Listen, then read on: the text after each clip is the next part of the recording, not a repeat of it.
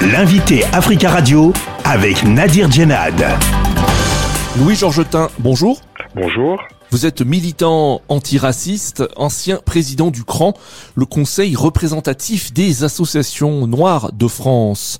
Neuf personnes noires sur dix disent avoir été victimes de racisme et de discrimination en France, selon un sondage réalisé par l'Institut Ipsos pour le Conseil représentatif des associations noires et publié il y a quelques jours. Qu'est-ce que ce sondage nous dit du racisme contre les personnes noires dans la France d'aujourd'hui? Ce sondage nous révèle que la situation a empiré depuis la dernière fois. Et il y a 16 ans, le CRAN avait fait une étude similaire et le nombre de personnes noires se disant discriminées était à 56%. Donc vous voyez qu'en 16 ans, on est passé de 56 à 91%. C'est très important. Maintenant, il faudrait euh, expliquer le constat. Eh bien, euh, j'y vois au moins deux explications. D'abord, il y a le fait que les gouvernements successifs n'ont rien fait. Donc quand on ne fait rien, la situation ne risque pas de s'améliorer. Et puis il y a bien sûr la situation économique qui est difficile dans tout le pays. Et dans ce genre de situation, le réflexe est de toujours chercher le bouc émissaire. Et le bouc émissaire, ben, c'est souvent le noir, c'est l'arabe, c'est le migrant. Alors comment se manifestent ces discriminations raciales dans la vie quotidienne? Alors les chiffres montrent que c'est surtout dans l'espace public, ensuite dans le monde du travail et du logement, que les discriminations apparaissent. Euh, mais il faut bien constater que les discriminations les plus importantes sont aussi les plus invisibles. Dans le logement, dans le travail, par exemple, il est souvent difficile de savoir vraiment si vous avez été discriminé. On ne vous a pas donné un emploi, pour quelle raison Vous n'avez pas eu un logement, euh, vous ne savez pas exactement. Vous n'avez pas eu de promotion, euh, bon, c'est toujours difficile à savoir. Donc, il est évident aussi que ces discriminations sont souvent invisibles précisément parce qu'elles sont systémiques. D'après ce sondage, 14% des Noirs et Métis interrogés expliquent avoir été victimes d'une discrimination à caractère racial à l'école et à l'université. Est-ce que vous êtes inquiet de voir que le racisme touche également les lieux censés être des euh, sanctuaires? Inquiet, oui. Surpris, non. Pourquoi? Parce qu'il n'y a pas de sanctuaire, justement. Le racisme est partout. Euh, un ouvrage très important avait parlé il y a euh, plus de 15 ans des ghettos scolaires. Euh, parce que après la troisième, très souvent, eh bien, euh, vous n'aurez pas la même orientation en fonction de votre couleur. Même des élèves qui sont autour de 8, 9, 10, eh bien, vont se retrouver dans certains lieux. Les, les ghettos scolaires, ça existe, euh, et ça, c'est une réalité. il faut savoir aussi que les professeurs ne professent pas un racisme volontaire. En revanche, dans l'évaluation, toutes les études montrent que ça joue énormément. Alors le CRAN a, a, toujours été favorable à des statistiques ethniques. Est-ce que vous diriez qu'en l'absence de statistiques ethniques, on ne peut pas mesurer la réalité du racisme et des discriminations en France aujourd'hui? D'abord, elles ne sont pas anticonstitutionnelles contrairement à ce que beaucoup de gens croient.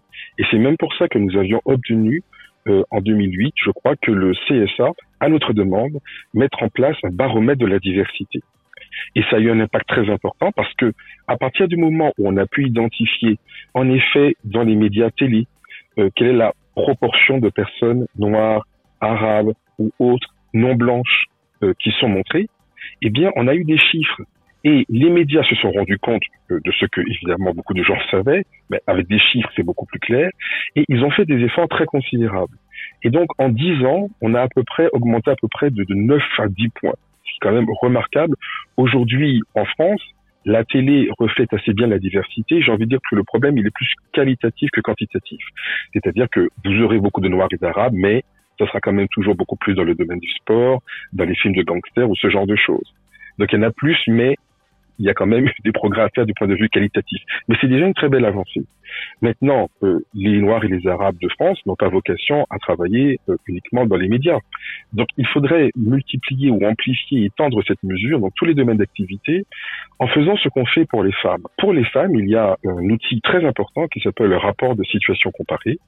Et dans toutes les entreprises moyennes ou grandes, à la fin de l'année, il y a un rapport qui permet de voir si les hommes et les femmes sont traités à égalité en matière de recrutement, en matière de rémunération ou de promotion. Et euh, lorsqu'on voit qu'il y a une différence, eh bien ça s'appelle une discrimination, une différence collective. Une femme peut être moins payée qu'un homme, ça peut arriver, bien sûr, pour le même boulot, pourquoi pas.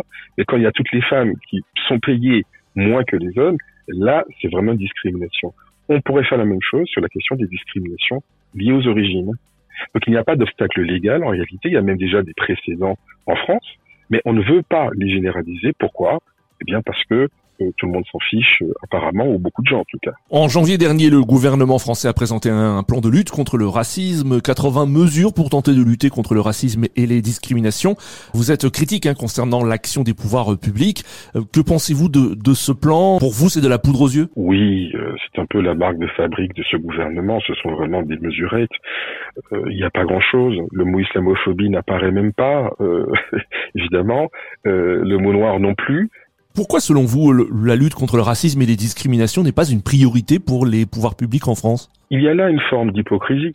L'égalité est censée être au cœur de la devise républicaine, mais qui se souvient de la dernière fois dont M. Macron a parlé euh, d'égalité, de lutte contre le racisme, les mots noirs et arabes sont-ils jamais sortis de sa bouche euh, ces dernières années Je ne m'en souviens pas. Donc on ne peut pas dire que ce soit une priorité. Donc lorsque l'article 1 de la Constitution parle d'égalité, lorsque la devise républicaine qui est au fronton des écoles et des mairies parle d'égalité, et que le président ne parle pas d'égalité, on se dit soit il n'a pas compris dans quel pays où il vit, soit il est complètement hypocrite ou à côté de la plaque, je ne sais pas, mais il y a un problème. Euh, mais ça, ce n'est pas M. Macron tout seul, c'est le problème général de ce pays où il y a un décalage formidable et peut-être même croissant entre les valeurs professées et la réalité constatée. Louis Georgetin, merci beaucoup d'avoir euh, répondu à nos questions. Je vous en prie. Je rappelle que vous êtes militant euh, anti-raciste et ancien président du CRAN, le Conseil représentatif des associations noires de France.